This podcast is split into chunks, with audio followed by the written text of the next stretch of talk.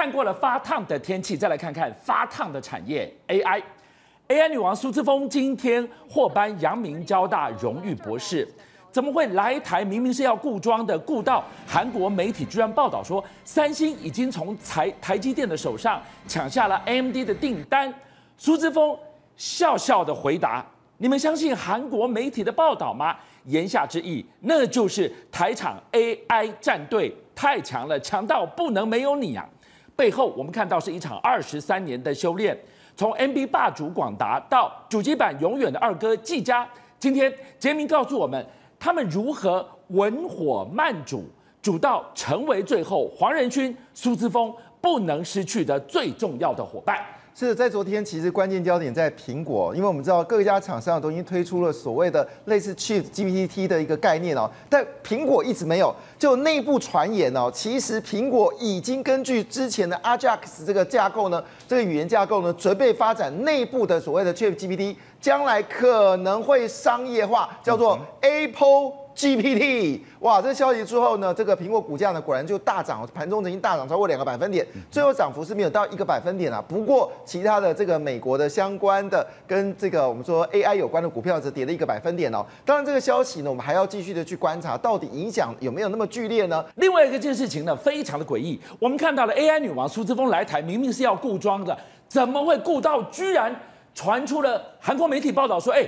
三星已经从台积电手上叼走了 AMD 的订单了。对对对，所以这句话当然在苏姿丰当然第一时间要回应啊！你可以相信韩媒吗？他特别夸赞的说，其实台积电真的帮很大的忙啊！哦，没有台积电就几乎等于是没有 AMD。简单来说，没有台湾这个生态环境是没有 AMD 的。他特别提到一件事情，他说，其实你知道米三百呢，因为米三百的设计跟这个我们说的 H 一百它有非常不同的一个设计哦。H 一百比较像英特尔的超级晶片，那是这个米三百呢比较是打群。价，所以呢，它里面在米三百里面要设计一个东西呢，叫做晶片加速器，米三百加速器。那据了解啊，这个根据苏姿丰的说法，其实这个是非常复杂的，一般厂商做不到，他是暗指三星做不到吗？哈，他说幸好台积电哦，真的帮他做出来，是米三百呢才能够顺利的这个上市哦。当然，他还是要跟他说一句话，这个世界无限宽广，将来的整个 AI 市场。绝对在未来这五年呢是高速成长，而且呢，今年绝对明年以上呢都是一千七百亿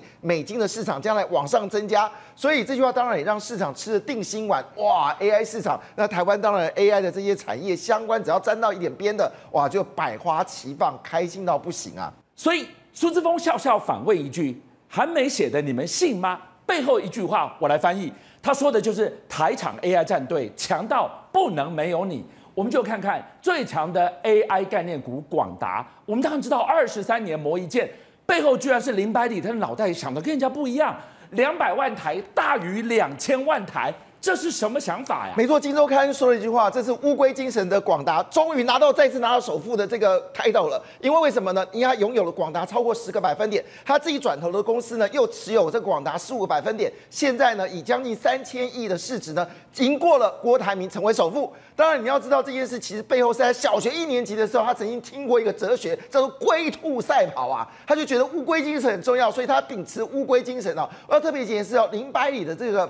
这个他之所以能够成功，我觉得跟一件事有关系。他小时候是生长在香港的一个非常贫穷的环境，现在从贫穷环境变成是首富，这背后代表什么的意义呢？代表是乌龟精神发到极限嘛？我们这么说一句话，其实，在一九九九年的时候，当时笔电已经是发展的非常成熟，成交量非常惊人的时候，他曾经在他公开的这个说明书一句话，他要做笔电，那下面加了一个东西，笔电桌上型电脑，所以突然出现了一个伺服器。一九九九年哦，当时伺服器在这个市场上并不是那么在乎，也不知道为什么他在这个公开说明上拿出了伺服器哦。果不其然，两千年开始的时候呢，他就决定哦，跟一家大型的企业啊，我们说学校来做合作，就著名的麻省理工学院 MIT，而且呢，他用的竟然不是哦英特尔的 X 八六，他用的是一个开放式的架构 Linux，这困难。因为事实上，Linux 在当时并不是一个非常成熟的一个系统，虽然有些厂商使用。好了，问题来了，MIT 是学术企业嘛，他当然不会用 X86 啊，所以双方呢磨练了二十年。所以你看到二十三年前 MIT 课堂上的 AI 那是什么东西呀？二十三年后，林百里让 AI 再度 MIT 真的 Made in Taiwan 了，这是连续十年亏钱。亏完钱之后大赚钱的历史，所以他在最近很骄傲的说，就在两千零三年两千二二二零二三年的时候说做到了。当时从波士顿的 MIT 到现在的台湾的 Made in Taiwan，当然这个过程是非常心酸的。我们知道 MTA 是一个学术单位，所以他不可能用这个英特尔的这个所谓 X86 系统，所以说用 Linux。也就是因为这个关系，创造了只要你愿意把订单交给广达。广达就可以做出你所需要伺服器哦。不过话说回来，我们要说一下这个历史是很特别的，因为在当时的环境里面哦，大家想一件事情，伺服器不是主要订单。如果今天呢，这个呃惠惠普啊或者电友下有订单，我加减做，我还是努力做笔电，从来没有像到广达在两千年就认定比伺服器是未是未是未来的一个主流，所以呢，它哎这是亏钱生意，因为那个量太少了，你根本不赚钱。特别在二零零四年，当时笔电到了极致的时候，哎，那时候的那个广达才两百台的两百万台的这个伺服器，可是笔电是两千万台、三千万台。他做了一个决定，他把一个关键的人物，这个一定要讲他，他叫杨麒麟哦。我为什么特别提这个人呢？因为他负负责的是谁？他负责是戴尔电脑的这个呃主主要的，这个我们说的总总经理啊，这个事业群的领导。那你知道吗？杨麒麟，我这样讲。简单讲，我是戴尔的这个负责人哦，就是订单的负责人。我每天坐在家里都领现金，因为业绩很大，几百万、这几千万台这个这这个订单呢、就杨麒麟愿意哦，从热热锅，就是我们说的最热的行业呢，居然去做冷灶。哎，我对杨麒麟这个人真的是了不起。那时候因为这个广达一直讲说，我已经花了四年时间在做伺服器了，我只拿到 Gateway 的订单，而且呢，这个惠普跟戴尔给我订单也不最多，都给英业达，英业达做了两三两百三十万台，我才做个二十万台，不成比例。那你知道吗？杨麒麟一接接任之后呢，果不其然，他开始这个发展这个伺服器哦，然后也开始陆续接一些小单，但还好这个订单呢不是很大。好的，那时候呢，其实我们就看到，在二零一四年整个笔电高峰期的时候，当当广达宣布要进入伺服器的时候，股价就开始跌了。他越讲伺服器，股价就越跌；再讲伺服器，股价更跌啊！你有没有看看这个？就是他历年的股价，一路就在这个谷底盘盘盘盘到后来，这个是我们现在所在的时候。所以你刚刚提到了两百万台跟两千万台的世纪豪赌，哎。当时的 MB 是两千万台的规模，你偏偏在这个地方霸主，你可以好好的做，爽爽的做，你居然闯进了这个冷灶，去拥抱两百万台的伺服器。终于，其实现在呃林百里可以大声说话了。他说当时他说 notebook 叫 notebook，notebook 就是说这个没有未来，因为他秉持一个理论说，为什么笔电一定要有处理器呢？我从云端来做运算就好啦。那如果今天一个笔电没有那些所谓中央处理器，没有这些零件的话，笔电没有利润啊。所以那个情况下呢，他就做了一个大的决定哦。什么决定呢？这个决定是非常严肃的问题，就是二零零七年这个关键的时刻，Meta 发现到这件事情，我干嘛透过戴尔跟惠普来下单，让戴尔惠普赚一笔钱？我为什么不在台湾直接找牌牌来做呢？当然你要知道，他这个利益很好，可是我问你这件事，英业胆敢接吗？人保敢接吗？鸿海敢接吗？这些厂商敢接，因为你一接的话，你就没有惠普跟戴尔订单，他们心里也明白。但是广达的乌龟精神认为这件事，未来的 notebook 叫 notebook，所以他认为这部分没有空间了，他又大胆的去接了所谓的 Meta 订单。果不其然，你知道二零零七年接订单哦，惠普花了两年时间开始跟人保谈啊，跟红海谈啊，哎，我有订单给你，你要不要做？可是。你现在已经有原来品牌的伺服器的客户在服务，你居然跳过了他们，直接去接脸书的伺服器生意，你不把他们惹毛了？他们气得跟你抽单，你不痛吗？是的，所以二零一九年就直接好抽单，所以原本广达的市占率是高达百分之三十，一口气降了十二个百分点，哎，那是白花花的钞票，哎，你伺服器也没赚到，这钱就没有了。当时这个整个广达，其他在想说风雨飘渺啊。这件事造就人保，哇，人保就开心了，因为他从哎，他们都是同根生的，他们早期都是同三爱出来的，人保怎么可以做这件事？那你知道人保在二零零九年跟二零年成为全球最大的笔电王国哦，千万辆的这个出货量真是太惊人了，而且人保的就气势很强哦，既然我要做最大，还开始收购机壳啦，开始做这个扩张生意啊，拜托。他人保做的生意是什么？做的是一个向黄昏市场去，像黄昏的产业，然后扩大做之外，当然人保后来股价永远的百分之有比二十嘛，所以这一部 AI 的股票里面，人保没有占到优势。但是话个说来，人保是三年后才觉悟，伺服器的重要性比笔电还好。二十三年冷灶做成的热锅了，哎，林百里现在变成了 AI 伺服器之王，应该飘飘然，应该很爽吧？呃，理论上应该很爽哦。可是我们知道，在今年的五月份的股东会哦，大家没有读到他的讯息，读到讯息可能就发了哈。那时候其实广达股价呢，已经从大约就是七十八块，已经涨到了一百块钱左右，刚刚已经要准备超越红海。那在股东会的时候，他讲的这句话，呃，广达从二零一六年开始哦，我们就研发及生产 AI 云端伺服器，到现在已经六年了，这口气里面一点都读不出任何的讯号，说它要冲两百了。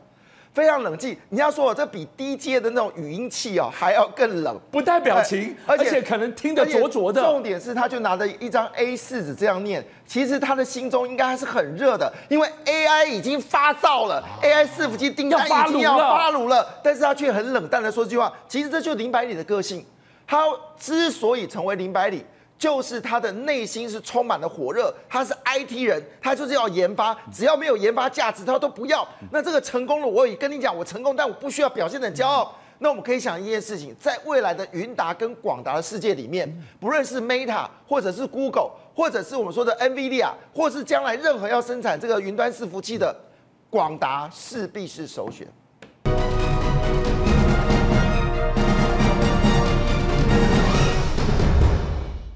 A 女王苏姿丰，今天我们看到她来到了阳明交大，接受了荣誉博士的颁布。这趟不是明明讲好是来台故庄的吗？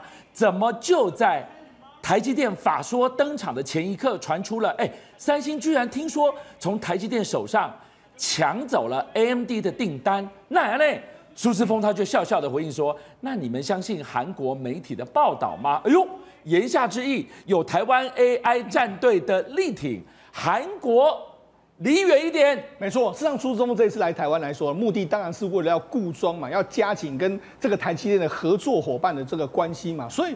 当然了，真的记者问他说：“哎，听说你们 AMD 要转单到这个这个三星去？”他说：“韩国媒体你相信吗？”所以从这个蛛丝马迹你可以看得出来，其实他是要跟台湾紧紧的抱在一起的这个状况。好，那我们当然了，最重要的消息是我们要讲到下午台积电所举办的这个法说会。是，那他公布了这个第二季的这个毛利，那第二季的毛毛利五十四点一趴，那盈利率来说的话是四十二点二，哎，四十二趴，其实都比市场预估要更好，甚至连 EPS 七点零一都优于。一起，不过呢，他对第三季的看法是相对比较糟，因为我们知道，其实过去一段时间第三季都是台积电的旺季，他反而没有看得那么好，他看来大概跟第一季差不多。那同时之间呢，全年的展望了，原本他说全年预估是衰退七到九个 percent，就他衰退现在可能有两位数以上，所以其实他的这个财报数字显见说不是太好，但是不是太好，未未来展望不是太好，但是呢，他讲到说，大家不是说那 AI 不是很好吗？对，台积电的这个官方的说法是说没有错，AI 是相当棒。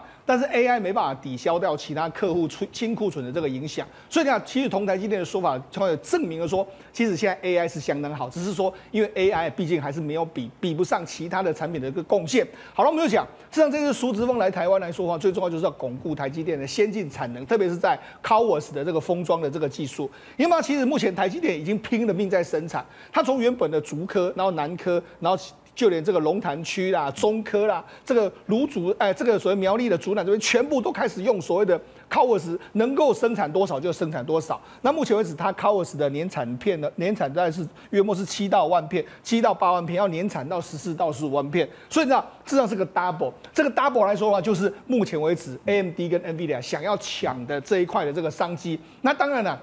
对 AMD 来说的话，这个苏志峰讲的非常清楚。他说：“我要全力布局 AI，因为他说了，未来大概几年的时间里面会有爆发出一百一千五百亿美金以上的这个商机。那他当然了，一定要把台湾抱在紧紧的、紧密的合作。所以你看，他这一次来台湾，跟台湾的电子五哥啦，很多厂商都有合作。那甚至包括说，你看这个中华电信、英业达。”还有包括群联，还有欣兴等等，都参与了这个 AMD 的这个创新日。所以你可以看到，其实目前为止来说的话，AMD 跟台湾关系是非常好。就连说我们讲到这个记者问说，哎，是不是传言要转单三星啊？说你相信韩媒吗？从这些蛛丝马迹，你都知道说，其实他还是跟台湾站在一起的这个状况。好，台韩要竞相抢单 AI 的这一块大饼，那这是实打实的哦。是看谁能力强、研发强、可信度强。到底谁能胜出呢？对，没错。事实上，在 AMD 或是说在 NVIDIA 的订单里面，我觉得台湾是没有问题可以全拿。但是呢，这个韩国媒体最近又报道一个消息，他说呢，三星要生产特斯拉 WH 五点零的这个汽车晶片，这就是所谓的。哇，全自动驾驶的下一代的这个晶片，大家想说，哎，不对啊，之前不是又说了三这个台积电又拿到订单了吗？那为什么又转回去到到所谓的这个这个 NV 哎到这个三星去呢？我跟大家讲这样子的，因为台积电在过去一段时间呢，从这个啊，因为三星呢过去一段时间从十四奈米、十一十奈米、七奈米，它都帮特斯拉代工这一颗订单，但是因为其实呢，台这个特斯拉要升级到四奈米、三奈米的时候，他来找了台积电，但在下个世代里面来说的话，李在镕听说到这件事，他很担心呐，所以听说今年五月的时候，李在镕跟马斯克见面。那见面的时候呢，他提出了让马斯克觉得难以拒绝的优惠合约之后，那于是呢，他就说好，那我就在下一代 WH 五的晶片呢，我可能会再投单到三星去。但是我认为说，他不会全部投单到三星的，应该是两个人并用的一个状况。好，那我他到底提出了什么什么样优惠的的合约？第一个价格给你便宜嘛，给你傻避暑。第二个就是说我能够跟你一起合作，配合这个生产、这个研发这个 FSD 的这个晶片嘛。好，那我们就讲，事实上为什么台为什么他能够抢单抢走？因为第一个，台积电目前我要处理 M D、Intel 那些就已经处理不完。特斯拉，你这个订单很少嘛，所以对台积电来说，嗯，我当然是愿意帮你做。但是如果呢，我没办法给你特别的优惠，因为你量少，我怎么给你优惠？台积电都是给量大的人才有优惠嘛，你没有，那所以三星这时候就见缝插针。但是我觉得重点还是在，大家不用太过担心，因为这个量不大。但重点在于说，合作之后它的生产效率到底是怎么样的一个状况？除了这个跟三星的这个合作，这个 Intel 哎，特斯拉跟你。的三星会紧密的结合在一起之外，我们知道，事实上过去一段时间，为什么会有这个传言说，这个你哈苏之峰，你 AMD 好像要投单给这个三星？主要原因是这样，因为过去一段时间呢，这个在 Computex 二零二一年的时候呢，当时的这个苏之峰曾经说什么啊，我要跟特斯拉合作，而且我要跟三星合作。那第一，另外为什么？因为三星有一个 Exynos 两千两百的这个型号，这是做什么呢？这是做手机的晶片组。那手机晶片组的时候，他当年呢就跟 AMD 合作，AMD 有一个这个 RDNA 二的这个架构。那我跟他讲，它其实是什么意思呢？我把这个 AMD，我把这个 RDNA 二 GPU 的这个架构，我送我跟。这个三星合作来开发这一颗晶片，那等于是说我跟你合作，我把我的 IP 给你，让你做你的这个晶片，结果没想到它这一颗 Exynos 两千两百的这个晶片呢，不但生产的效率不好，而且它的效能还输给这个天玑九千的这个系列。那你知道天玑九千用的就是 ARM 的这个架构，是原本三星就是想要摆脱 ARM，我跟 AMD 互相合作，所以当时苏志峰也很开心啊，我就把这个技术弄给你了，RDNA 二的这个技术给你啊，所以他把它视为说是我要。介入所谓的这个晶手机晶片架构的第一炮，就没想到，哎，你做了哩哩啦啦，所以苏之峰其实对这件事是蛮生气的。所以他为什么他要说你相信韩媒嘛？因为他觉得没有这件事啊，不可能有这样的事情。好，那当然跟三星目前的合作呢，三星还是拿了这个 RDNA 的这二的这个晶的这个架构，目前还继续在研发了的手机晶片啦。好，那做虽然他们两个还是有合作，只是不是下单这一块。那另外一个就是说，他有跟特斯拉合作，那为什么？AMD 会跟特斯拉合作，我们知道其实特斯拉的这个 FSD 晶片呢，它其实主要只有做在所谓自动驾驶这一块，它在驾驶端这一块，它可以跟这，比如说跟网络连接啦，然后即时的路况，它可以，它有这个功能。但是我们就讲，你在就像你想假设你未来是自驾车的时候，你手要没有在开车，你要干什么？我可能玩游戏啊，玩 PS Five 啊，我可能看电影啊，对不对？这个娱乐系统，那娱乐系统要怎样？就要用 GPU，因为你要把图形啊都跑得非常漂亮。所以他就说，他这个 AMD RDNA 二的这个 GPU 的架构就好，我把它用在这个伊隆马斯克的特斯拉的这个这个车子里面。那用在这个车子里面来说的话，它等于是说把这个 PS 五等级的游戏效能带上去啊。所以呢，它未来在 Model S 跟 Model X 里面的这两款高阶的这个包括休旅车或者是超跑里面都会有这样的状况。所以我才跟你讲嘛，自然 AMD 的是左打右打，左打右打。但是呢，它虽然说有跟三星合作，但是有跟特斯拉合作，但是我必须说，但是。但是他目前为止合作跟代工的对象还是只有台湾。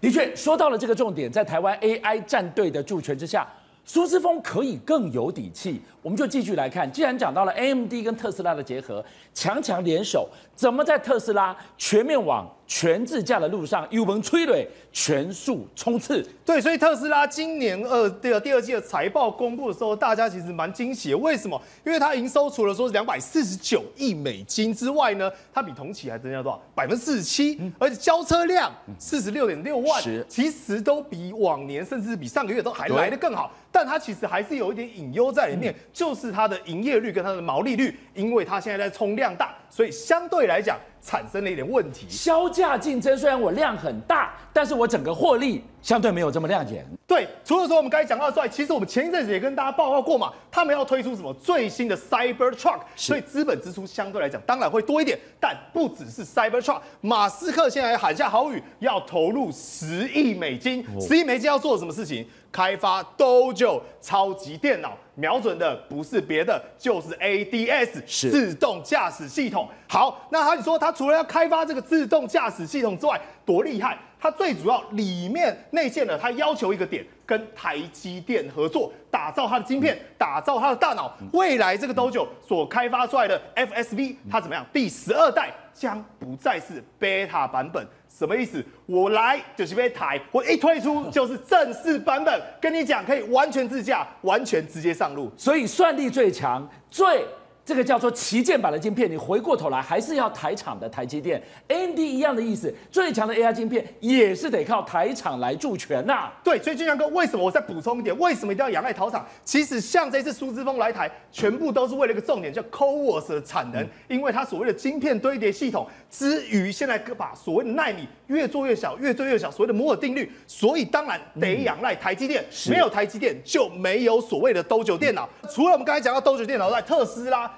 还刚宣布说要提供 Cybertruck，而且要量产的，是马上一个对手就紧张了。谁？这个对手叫不叫福特？福特紧张什么？因为福特前一阵子才推出一款电动车，这个 F150 Lightning 称霸天下，所以皮卡狭路相逢了。对，为什么说它称霸天下？因为它原本的要价呢，可能是五万五千美金，结果呢，看着自己市场水涨船高，不断的升价格，不断升价格，结果现在踢到解板了，竟然主动降价说三十。十万元，它现在的售价呢，大概是落在两百五十万有左右。但这个 Cybertruck 售价多少？大概一百二十万，到顶配大概两百万出头，你就知道竞争力差别在哪里。为什么福特会这么紧张？好，说到了福特呢，整个从现在开始的下半年，抢攻台湾车市，从大家共同的记忆，包含了这个福特嘉年华电动车版，一直到更大一点的 RV 电动车，哎，它非常的迅猛，哎，真的是。这个叫做什么？使出了八爪章鱼，要抢攻台湾车市啊！对，它现在是各个产品呢都想要打出一个破口，而且这一款大家已经最为熟知，叫做什么？野马肌肉车。过去我们看到美国第一个印象就是这种大马力，而且大耗油，非常具有美国男子气概的野马机电动车。结果现在要出什么？出电动版的。来，福特宣布八月二号要 Mustang 有没有？大家最为熟悉的一个标志，March 一这个是什么？野马电动车版本是，不好意思，你以为电动车就逊了吗？没有，它照样是肌肉车，一样是用四个发电机来这样子让它驱动，而且呢，同样是四轮驱动，而且它的马力、匹数、续航力，通通都有符合标准。讲白了，除了是用电之外，跟原本的野马一样，也抓也抓不住。好，所有的。福特的这些粉丝在等的其实是这一个欧噜噜的这张图，赶快来告诉我们，到底在台湾限定版的这个所谓的透视图，它透露了多少的线索？对，福特这个修旅车为什么会被大家揭露？是因为大家看了智慧财产局，发现奇怪，怎么会有这一款新款？结果一比对之后说，哎，大家知道酷咖嘛，过去比酷咖还大一号。那我跟各位报告，其实它为什么会有这个 E-Quarter Sports？是因为后来把大家发现说，哦，原来这一款其实在中国大陆本来就有上市，而且它是跟另外一个厂商所合作的车款，但它具有高度的竞争力。除了我们讲到说比酷咖还要大之外，它在中国目前的售价多少？七十六万元而已呢，很甜呢，非常便宜的人民币。而且所以你看哦，从它的性能、效能到 CP 值，绝对会是未来修旅车市场一个具有高度竞争力的产品。来喽，最后我们给大家看到的是福特车款当中大家共同的记忆。福特嘉年华登场。对，讲到福特，你一定会想到一个叫做 Fiesta。但是 Fiesta 现在大家说，哎呀，七月七号已经开始，就是已经停产了嘛。但未来怎么办？各位不用担心，因为 Fiesta 就算停产了，它会浴火重生。怎么说？因为现在福特跟了一个在厂商叫做 Volkswagen，叫福斯双福合体，它呢未来企图透过福斯的系统来打造全新的电动化车平台，而且呢目前已经双边都着手进行研发当中，所以现在大家传出说，未来福斯 ID. 点二会可能以双生车的方式来重新 Visa 回归车坛。邀请您一起加入五七报新闻会员，跟俊相一起挖真相。